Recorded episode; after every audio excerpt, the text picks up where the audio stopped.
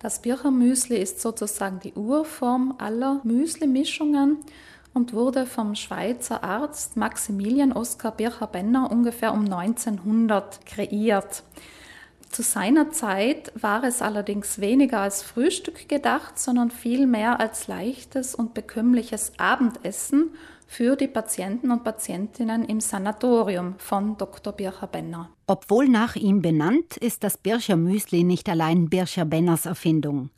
Überliefert ist, dass er einmal während einer Wanderung in den Schweizer Alpen von einer Sennerin eine Art Brei aus Getreide, Milch und Nüssen serviert bekommen hat.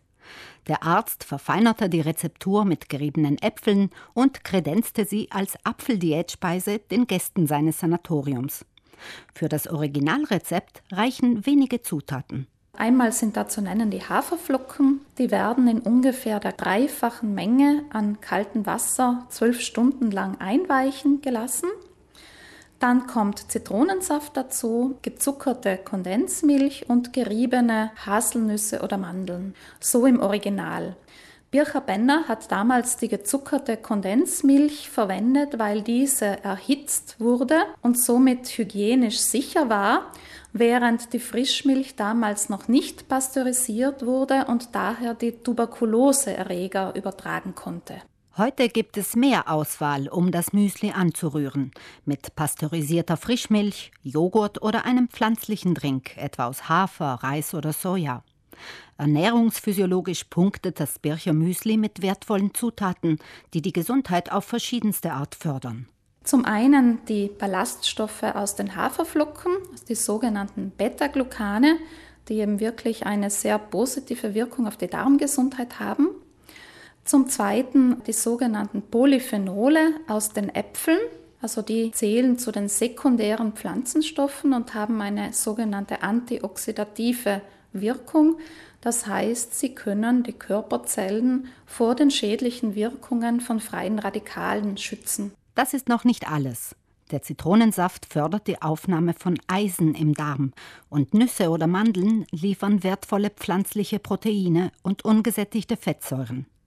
Je nach Jahreszeit und persönlichem Geschmack lässt sich das Originalrezept auch problemlos variieren. Also beispielsweise anstelle der Äpfel kann man anderes saisonales frisches Obst verwenden oder vielleicht auch Trockenfrüchte in der kalten Jahreszeit. Anstelle der gezuckerten Kondensmilch würde sich eher die pasteurisierte Frischmilch anbieten oder ein Getreidedrink, beispielsweise Haferdrink oder auch Sojadrink oder irgendein anderes Produkt in dieser Art. Und nicht zuletzt kann man bei den Nüssen variieren, von Kokosflocken über Pistazien oder Walnüsse, Kürbiskerne, Sesamsamen ist eigentlich da alles denkbar.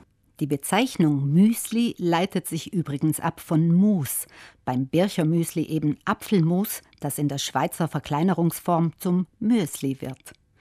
Dass die ursprünglich als Abendessen gedachte Apfeldiätspeise einmal zum Frühstücksklassiker wird, hätte ihren Erfinder wohl kaum gestört. Bircher Benner war ein Ernährungsreformer und zu seiner Zeit ein sehr früher Verfechter der Rohkosternährung. Und deswegen hat er besonderen Wert auf die Äpfel im Bircher Müsli gelegt. Im Verhältnis zu einer eher kleinen Menge an Haferflocken hat er zwei ganze Äpfel für eine Portion verwendet. Und das Besondere an seinem Originalrezept ist, er empfahl, die Äpfel als Ganze zu verarbeiten, also mitsamt der Schale und sogar mitsamt dem Kerngehäuse. Ob Sie das befolgen oder Schale und Kerngehäuse der Äpfel weglassen, bleibt Ihnen überlassen. Mit einem frisch zubereiteten Birchermüsli haben Sie auf jeden Fall nicht nur ein gesundes und lang sättigendes Frühstück, sondern auch ein leckeres.